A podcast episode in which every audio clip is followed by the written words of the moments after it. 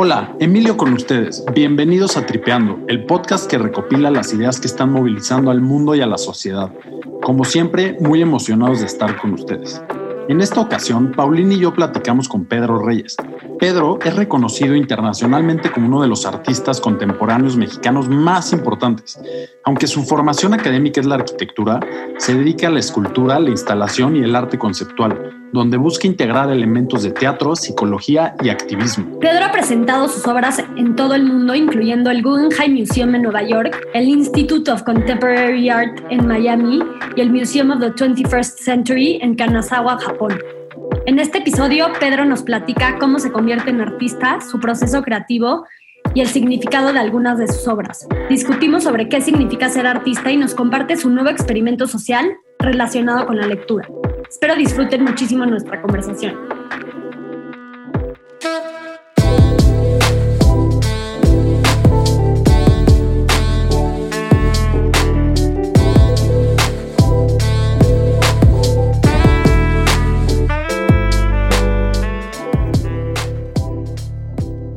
Pues primero que nada, Pedro, es un increíble gusto poder platicar contigo. Algo muy, muy increíble de tener un podcast es que puedes sentarte a platicar con gente que admiras.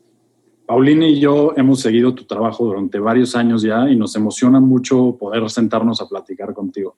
Pues es un gusto estar hoy con ustedes. Pedro, me encantaría empezar preguntándote, cuando conoces a alguien, ¿qué les dices cuando te preguntan a qué te dedicas?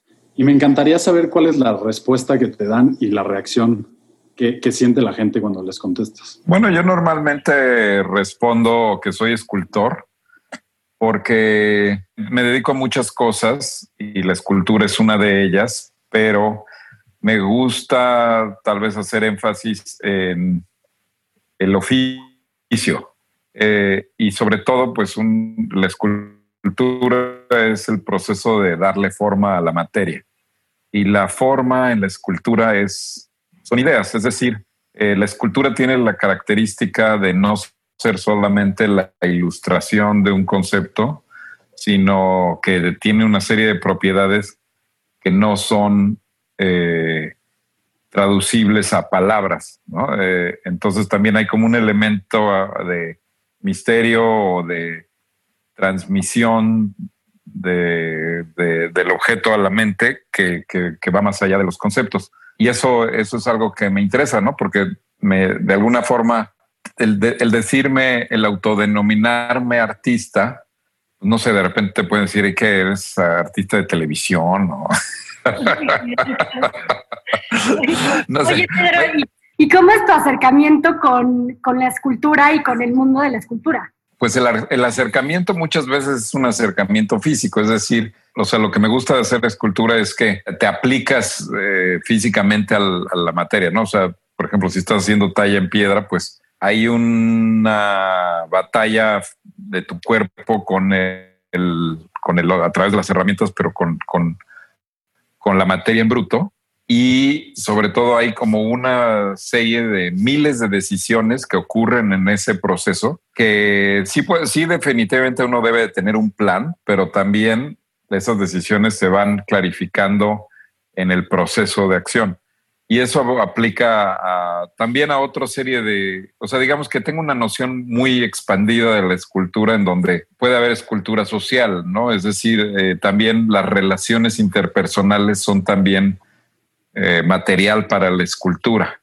No puede hacer eh, o tener este concepto muy clásico o muy vanguardista de la escultura en donde la escultura es la organización del espacio, la escultura es también, digamos que la organización de la energía, de, es una, una entidad que ocupa un lugar y que tú te puedes mover alrededor de esa entidad y descubrir diferentes ángulos. Entonces muchas veces hago proyectos que son como de lo que se denomina práctica social, que es también proyectos que tienen algún impacto social, político, ecológico, educativo, pero además hay un elemento de una experiencia estética. Y en ese, eh, eh, eh, digamos que la organización de, todo eso es un proceso escultórico. Y mencionaste la palabra decisión. Me encantaría entender cuándo tomaste la decisión de convertirte en escultor. ¿Y, cómo fue eso? O sea, ¿hubo algo que, que te haya inspirado, alguna persona, alguna obra que haya tenido un impacto en esa decisión? Lo que pasa es que las decisiones parece que ocurren en un momento, pero en realidad se van gestando en procesos muy largos.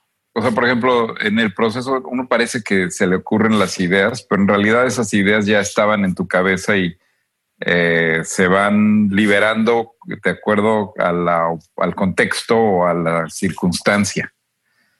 Eh, y las vas acumulando y, cuando estás listo para soltarlas, las haces, ¿no? Pero, pero pues sí es un proceso de, que cuestiona mismo la, la, noción del tiempo y la noción de momento, ¿no? Porque pues es, es, digamos que el momento nada más es cuando se visibiliza la decisión, pero la decisión es congruente con tu sistema de, de, procesos, de pensamientos. ¿Y recuerdas de niño haber tenido estas ideas? O sea, ¿tienes memoria de cuando eras más chico, estas ideas que se estaban formando o que se, que se fueron liberando? Pues sí, o sea, digamos que, por ejemplo, creo que tuve influencia de mis padres y de mis abuelos. O sea, por ejemplo, mi padre me daba clases de dibujo, pero no era un dibujo con fines artísticos, era dibujo ingenieril, eh, que es el dibujo ortográfico, es decir, eh, cómo hacer una sección, una fachada, una, un corte de una pieza de maquinaria, por ejemplo. Es decir,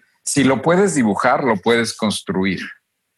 Y a mí eso me dio las llaves del mundo. Es decir, por ejemplo, mi padre era ingeniero químico y ah, diseñaba plantas, eh, pero para diseñar una planta hacía como una planta piloto, es decir, una versión en miniatura, que digo, una fábrica en miniatura, pues eh, ocupa de todas formas un hangar completo, ¿no? Pero todo el proceso está ahí este, elaborado.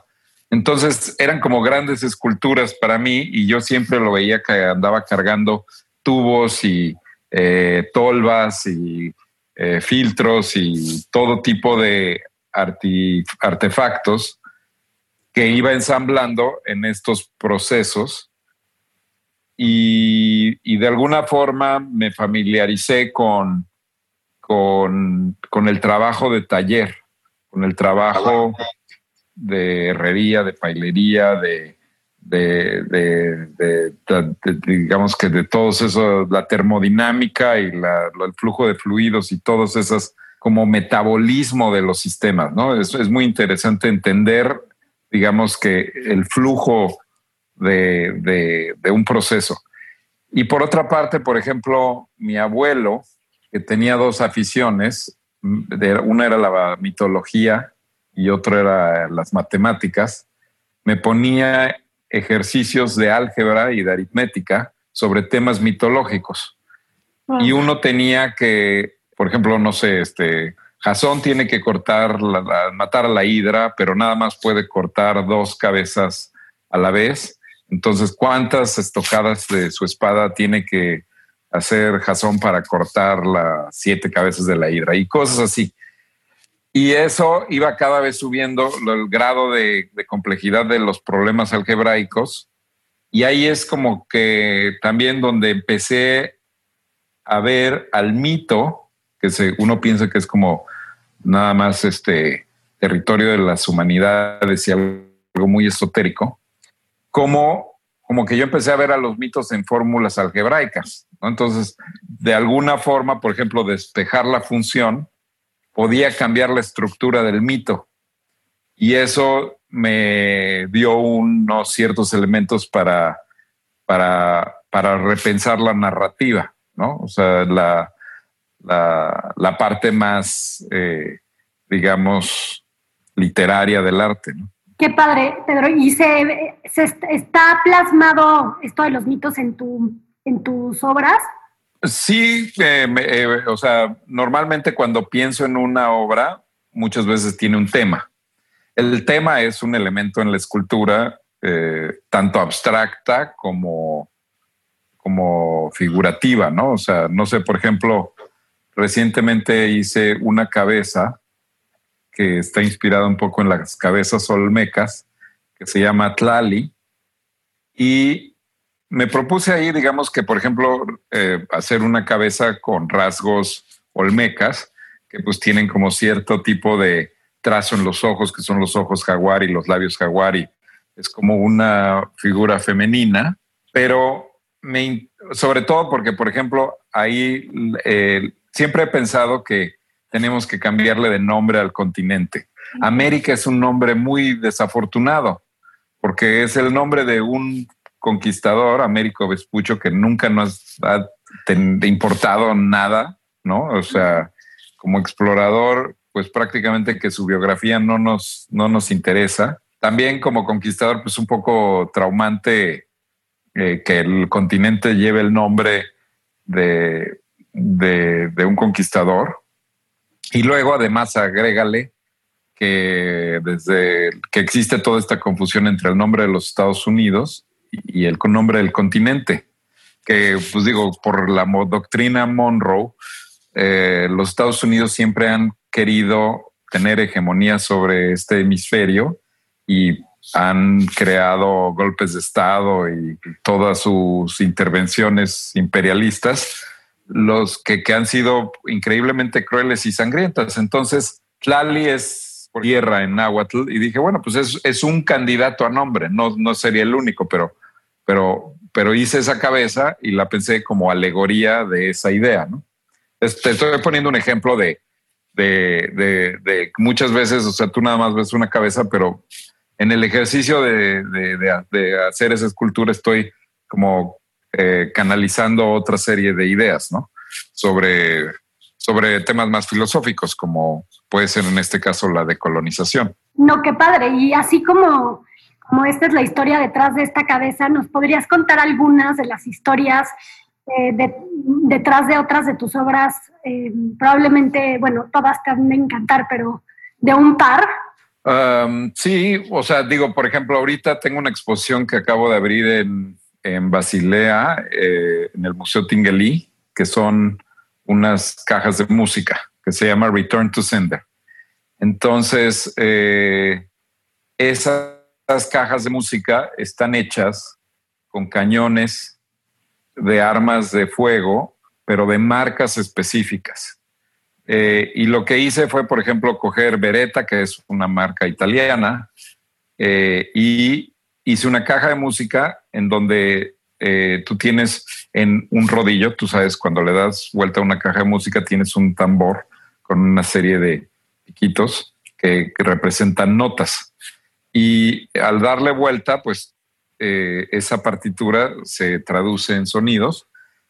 Y en este caso es como una especie de xilófono que va tocando diferentes notas. Lo que tocan estos martillitos es rifles que están cortados a diferentes longitudes para crear una escala musical. Y entonces en el caso de Beretta, que es una marca italiana, use Vivaldi. En el caso, por ejemplo, de, de Glock, que es una marca austriaca, utilicé Mozart. Y la idea es devolverle a los países en donde están hechas estas armas ese producto que ellos exportan, devolverlo en forma de música de su propio país. Eh, por eso se llama la exposición Return to Sender.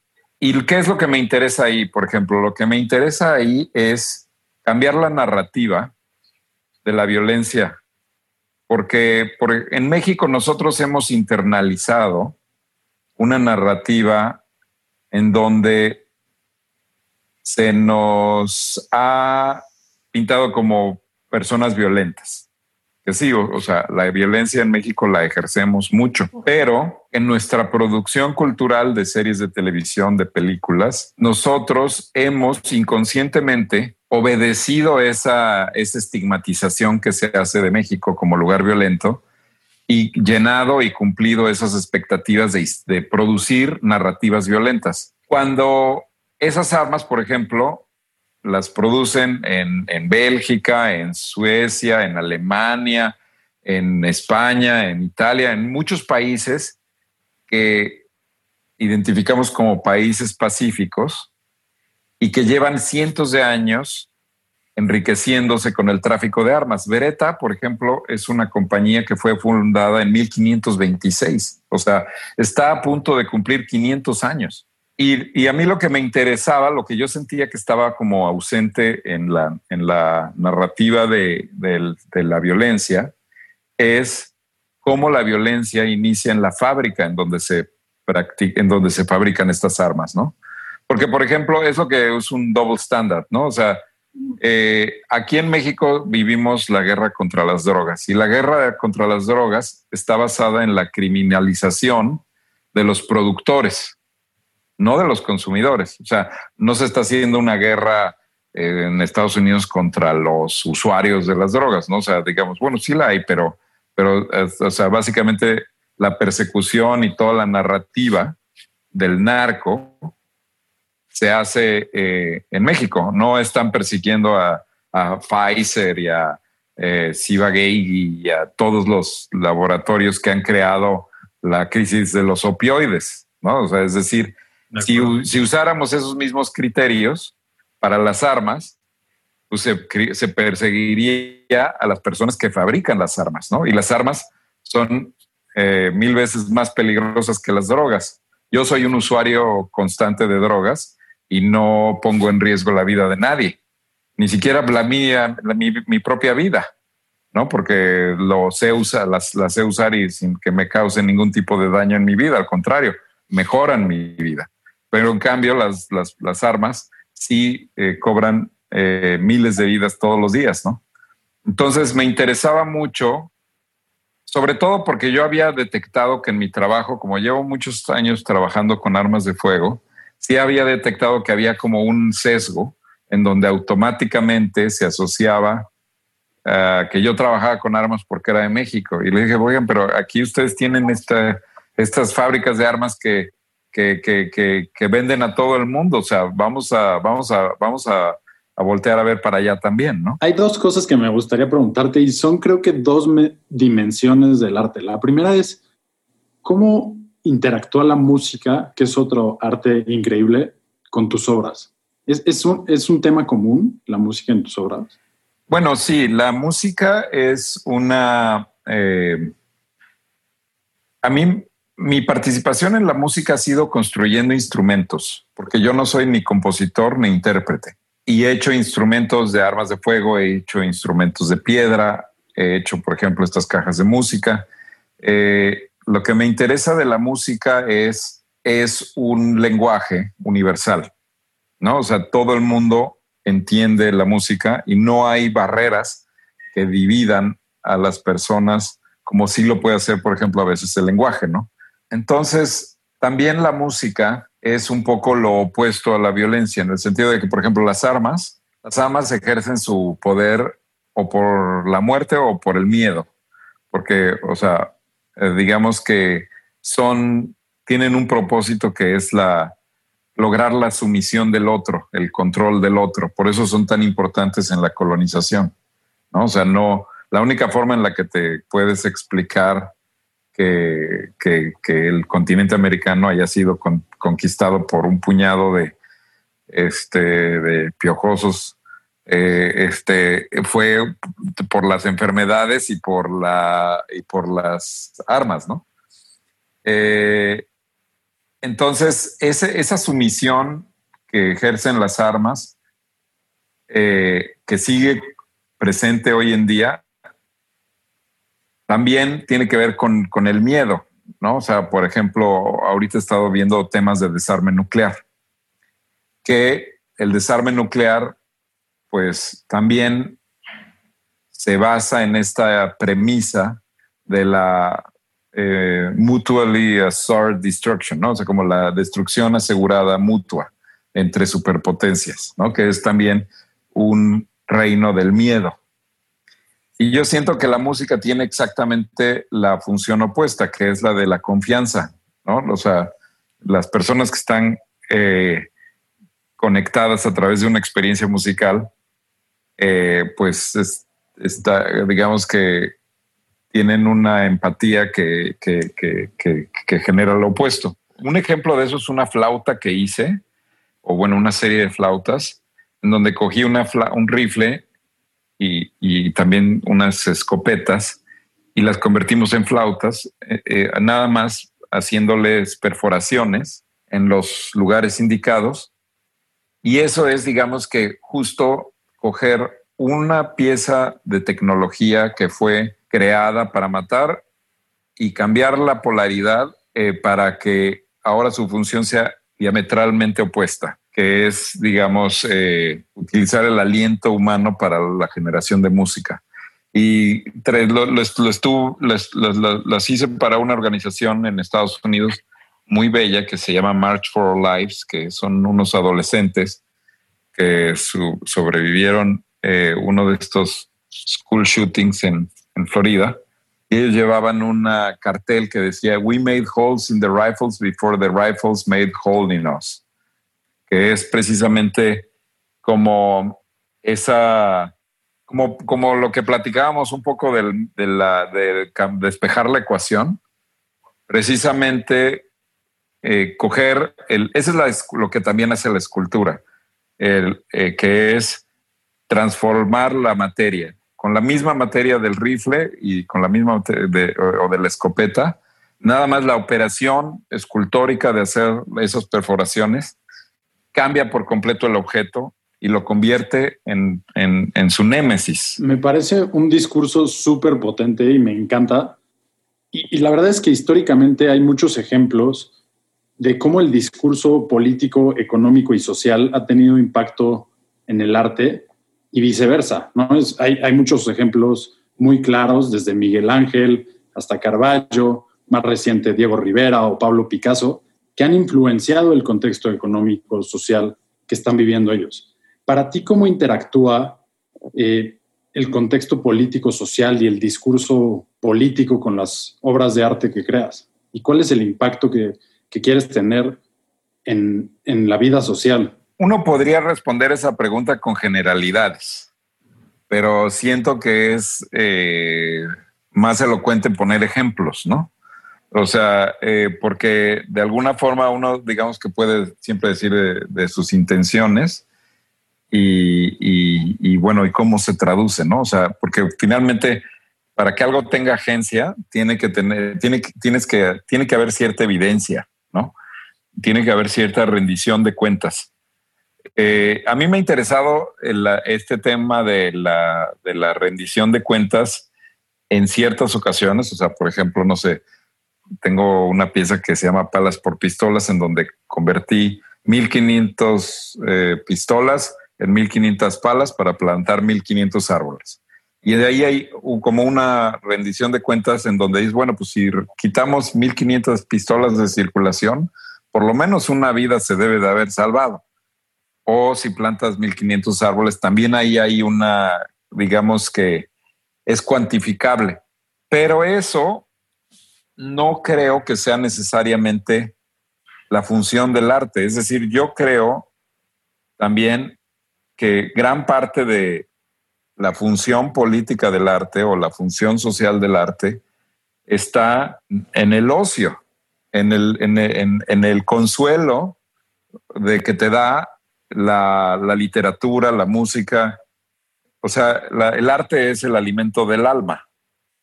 Y no creo que una poesía sea menos poderosa que, que, uno de estos otros ejemplos. O sea, finalmente, lo que una vida sin arte es una vida miserable.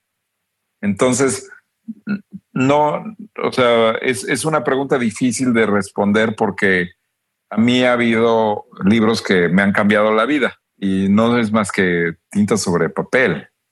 Me explico. Entonces, eh, sí creo en el, sí creo que el artista, lo que sí tiene que ser es que el artista tiene que ser una persona, pues que tiene que estar enterado del presente, pero también tiene que tener una noción muy importante de la historia y que eh, sí hay que tener posturas. Es decir, es muy, eh, tienes que, o sea, finalmente el arte es el ejercicio de la libertad.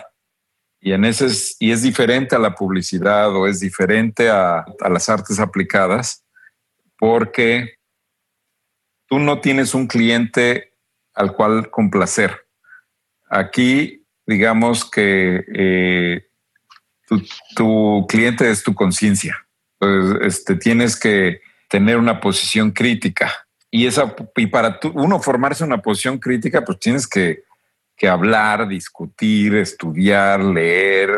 es, es difícil hacerse de una idea de cuál es tu lugar y tu momento en la historia, ¿no? ¿Cuál es el, o sea, es difícil estar del lado, o sea, saber cuál es el lado correcto de la historia a veces. Y eso es lo que hace que una obra de arte finalmente trascienda su época, ¿no? O sea, que el artista haya tenido esa conciencia de saber reconocer en el momento de qué lado más la iguana. Y Pedro, ¿tú crees, o sea, tú qué tienes que decir de, de la pregunta de si un artista se hace o nace? O sea, porque al final, este, existen estos grandes artistas que tienen un cierto don y una cierta creatividad que no todas las personas tienen, ¿no? Porque igual, o sea, nos han dicho mucho y, está padre, ¿no? Que nos traten de impulsar a que todos tenemos esta parte creativa dentro, pero, pero tú qué opinas de, de eso? O sea, ¿por qué no todos somos artistas? Bueno, mira, lo que pasa es que todo el mundo puede hacer arte, pero no todo el mundo es artista. O sea, ¿por qué? porque el artista es un opus. O sea, el artista es una persona que eh, genera muchas obras y esas obras en su conjunto crean un sistema que es una visión del mundo. Pero el arte no existe en tu cabeza, en la cabeza del artista. El arte existe en la cabeza del espectador. Es decir, uno o sea, por ejemplo, un escritor que no publica no existe. Un músico que no pues, hace discos o conciertos no existe.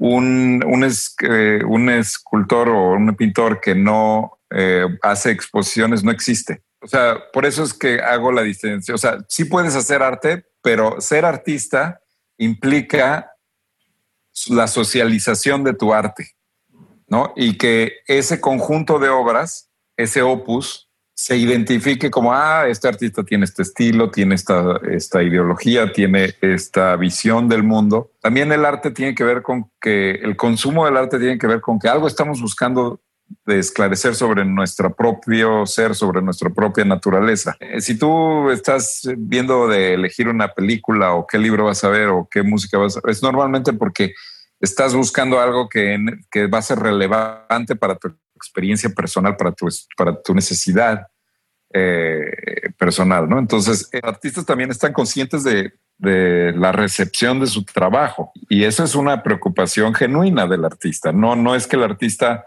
eh, nada más piense en sus propias necesidades. ¿Y crees que ahí es común que a veces la gente parece no entender tus obras desde el mismo punto que lo ves tú?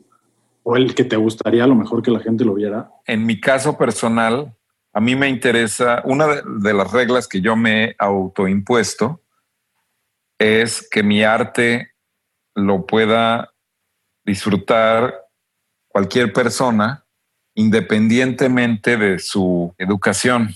O, o, sea, los artistas no rompen las reglas, los artistas hacen lo opuesto, los artistas se agregan reglas. O sea, existen reglas y entonces lo que vas es, o sea, vas a hacer, tú te vas a agregar reglas extra. Eso es lo que hacen los artistas, inventan reglas. O sea, por ejemplo, y esa es una de las reglas que yo me he puesto, que me interesa que, que mi trabajo tenga una historia que sea accesible, me interesa que visualmente sus propiedades visuales, ápticas, eh, acústicas, te seduzcan pero no creo que todo el arte tenga que ser así. Te digo, yo disfruto mucho arte muy oscuro. Pedro, yo, yo te quería preguntar que si ya tienes el tema, o sea, tú escoges el tema de lo que quieres hacer tus, tus esculturas antes de que las empiezas a, a, crear, pero ¿cómo es ese proceso creativo? O sea, de que tienes una idea a que ya está la escultura expuesta. O sea, y, todas, todas esas tomas de decisiones. ¿Qué tanto cambia la, escultura de cómo tú te la imaginabas en un inicio a cómo acaban, acaba siendo? Varía, o sea, por ejemplo, mm, no sé, en el caso, por ejemplo, de una talla en piedra, muchas veces ves la piedra y dependiendo del tipo de piedra que sea, del tamaño, del color, de, de su dureza, etcétera, de repente dice, ah, pues esto podría convertirse en algo así, ¿no? Entonces, por ejemplo, a veces el material es el que te da la idea. No sé, por ejemplo, si me invitan a una ciudad a hacer un proyecto, puede ser que haya elementos en la historia de la ciudad o algunos, eh, algo de su paisaje humano o cultural que, que pueda ser el que detone una creación. Entonces, eh, eh, es como que puede ser inductivo o, al revés, ¿no? No sé, ahorita también estoy escribiendo guiones, o sea, estoy escribiendo este, un guion de una serie de televisión, etcétera. Entonces, de repente, por ejemplo, para me meto en proyectos extremadamente complejos en donde hay que leer 100 eh, libros para estar preparado para hacer un proyecto. Y siento que eso es también uno de los procesos más importantes, la lectura. O sea, uno para ser un, para ser buen artista necesitas leer muchísimo. Y no solamente es una cultura visual, es una cultura literaria. O sea, es decir, uh, hay cosas que sobre la escultura que yo solo he descubierto leyendo. Eh, este, o sea, no sé, yo había visto muchos libros de escultura, viendo las imágenes, pero solamente hasta que te pones a leer los libros, ahí de repente, eh, no sé, por ejemplo, estaba leyendo de Vasari, que es un historiador del Renacimiento, que él dice que para poder eh, ver los errores en una escultura tienes que ir a visitar una, una escultura de noche a la luz de la vela, porque la luz que una vela proyecta es la mejor forma de detectar los errores que tienes en una talla. Y es efectivamente cierto, no puedes ver esos errores si tienes una buena iluminación. Tienes que tener como que una iluminación eh, eh, puntual eh, para poder detectar esos errores, ¿no? o, no sé, por ejemplo, la sinceridad es un atributo de la escultura. cuando un escultor eh, está, hacía una escultura y se le iba el cincel y le hacía un hoyo a la escultura y le quedaba un, error, reparaban o maquillaban esos errores con cera. Entonces, un error que no, un, escultor que no ocultaba sus errores, producía una escultura sincera. Entonces de ahí viene la palabra sinceridad. Y son cosas que solamente si, si lees, pues te, te, enteras. Y Pedro, decías que también mucho de lo que hace el artista está en el ocio, ¿no? Y qué interesante porque por un lado, pues está toda esta parte en la que el artista se tiene que preparar y tiene que leer mucho y también tiene que tener cierta disciplina para crear, pero ¿puedes profundizar en cuál es el papel del ocio? El ocio lo podría uno llamar investigación no dirigida. Por ejemplo, mi ocio, mi noción de ocio, pues muchas veces tiene que ver con ir a librerías de segunda mano y pasar eh, muchas horas frente a un librero hasta que aparecen los serendipitis, ¿no? O sea, es decir, uno no sabe necesariamente qué está buscando, pero encuentras cosas, ¿no?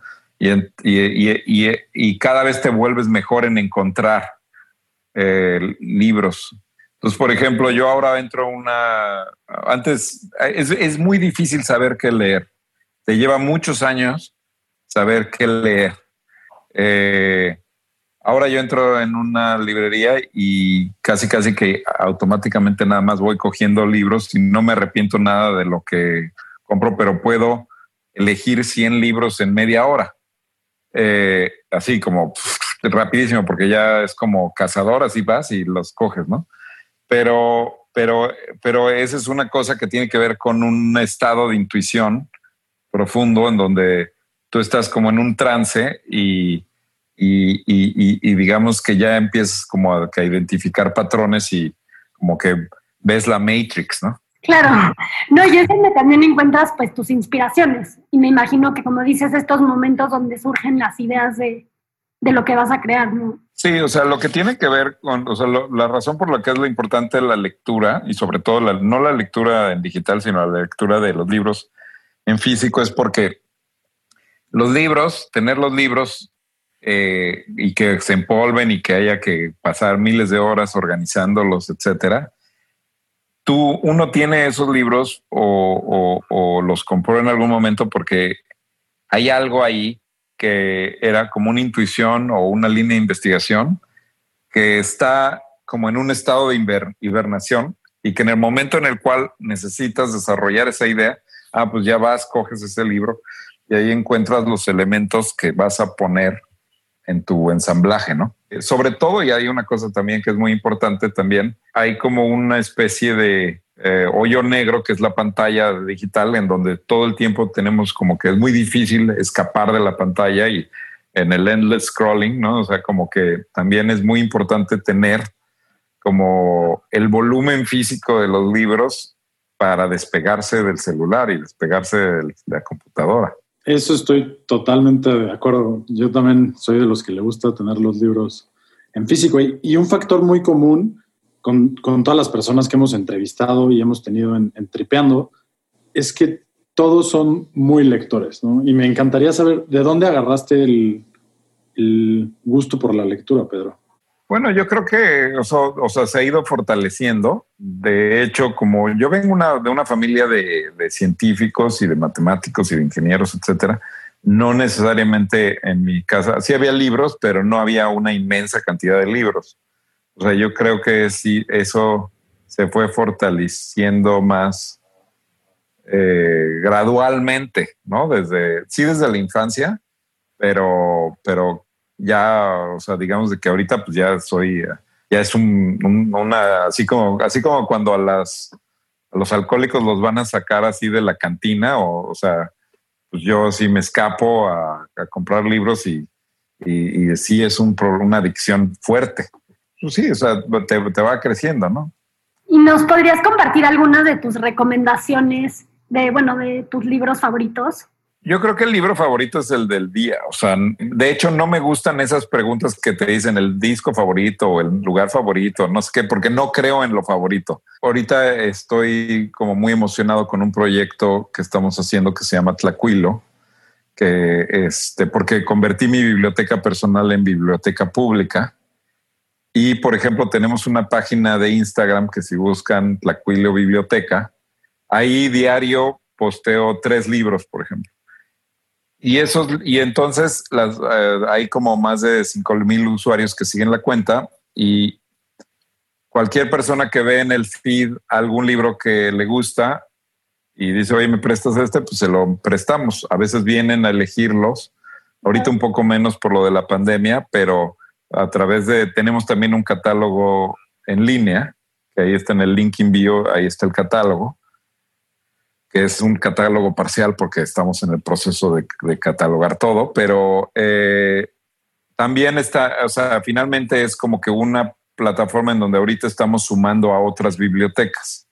Y, el, y, ahí el, el elemento principal es incentivar la cultura del préstamo. En México se han hecho inversiones muy importantes en bibliotecas, como la ciudad de la Biblioteca de México, la Vasconcelos, etcétera pero la mayoría de las bibliotecas no sirven de nada. ¿Por qué no sirven de nada? Porque no tienen préstamo a domicilio. Solamente sirve una biblioteca si te prestan el libro.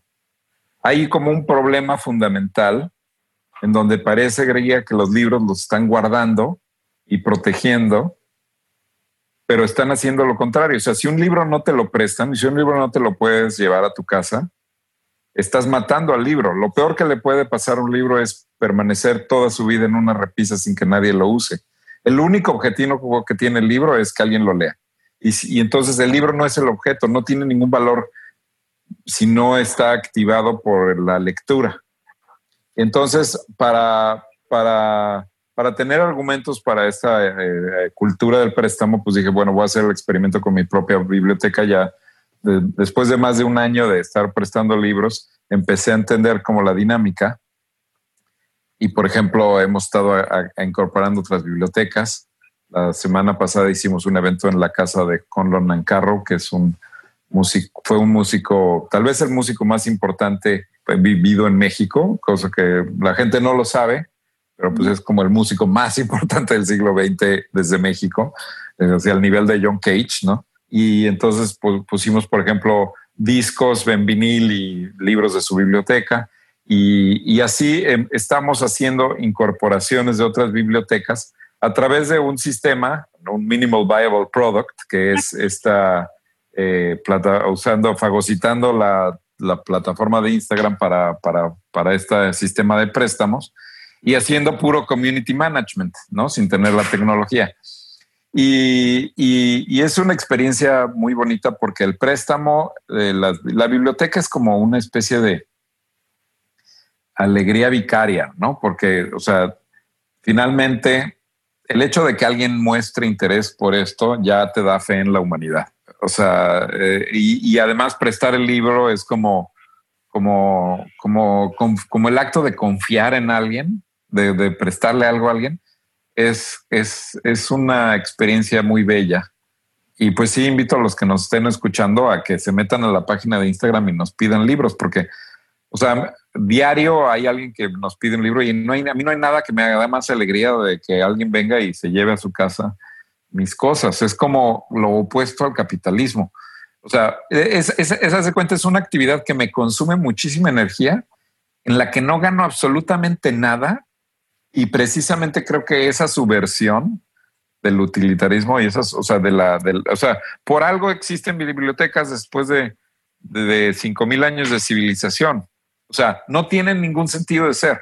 O sea, no hay business plan, no hay nadie que se beneficie de eso, es la anarquía absoluta. O sea, ni siquiera hay como un sistema que las coordine. O sea, eh, las bibliotecas son una, una cosa que está y que estará siempre en oposición absoluta al, capitalismo, porque eso es una especie de anarquismo y comunismo a la vez, porque tiene que ver con el acceso a los comunes, ¿no? Es decir, es la biblioteca, en el momento en el cual la haces pública, pues la gente, o sea, si, si, tú, si alguien empieza a lucrar con el préstamo, deja de ser una biblioteca.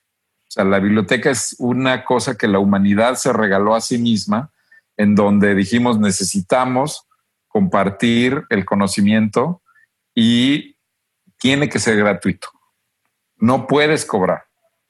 Eso es, me parece de lo más hermoso que hay. Me encanta la analogía, la verdad está increíble esa analogía. Y, si te voy a seguir en Instagram, a lo mejor ahí pedirte un libro prestado. Por favor. y compartirlo con nuestra comunidad, porque es, es el, mejor, el mejor descubrimiento siempre que hacemos esta pregunta, que aparte tienes toda la razón, ¿no? me encantó lo que dijiste, que es el del momento, ¿no? Es el libro que, que te está acompañando. A mí nunca se me va a olvidar que la primera vez que fui a casa de mi jefa, vio, veo su biblioteca y estoy viendo sus libros y me dice, ay, no, te voy a recomendar uno, agarra, agarra este, llévatelo. Primera vez me subo un vuelo, creo que iba a Cancún y se me queda el libro, o sea, la primera semana trabajando en este lugar, se me queda el libro en el avión y yo me quería morir. El peor oso lo trato de buscar en Amazon, no es lo mismo, ¿no? Pero también es algo tan personal que sentí horrible el perder, el perder su libro, ¿no? Y no es lo mismo que dárselo ya nuevo, todas sus notas y todo, pero bueno, un super oso. Pero bueno, contadas de, de prestar este, los libros.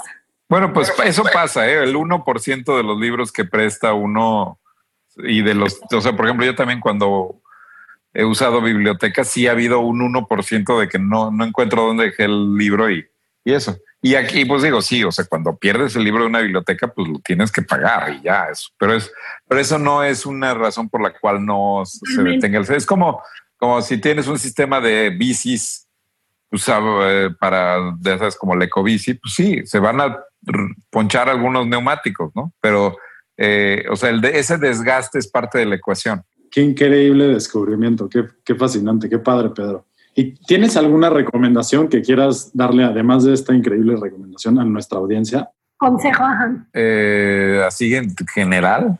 General.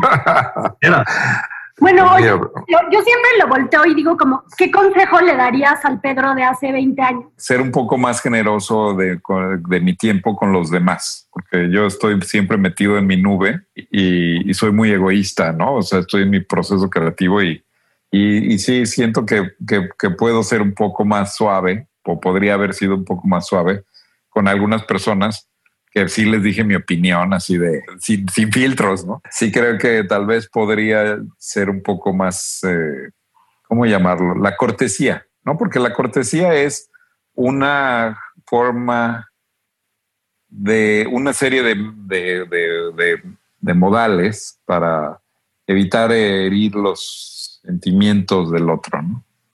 Y muchas veces uno en su juventud es muy combativo pero ¿cuáles son los resultados últimos que te interesan? Y por las buenas, muchas veces hay más posibilidades de transformación que por las malas, ¿no? Entonces, esa es como una cosa que todavía estoy aprendiendo. No, pues muchas gracias, Pedro. Y, creo que con esto quedó perfecto para concluir la entrevista. no, pues al contrario, gracias Paulina y gracias Emilio.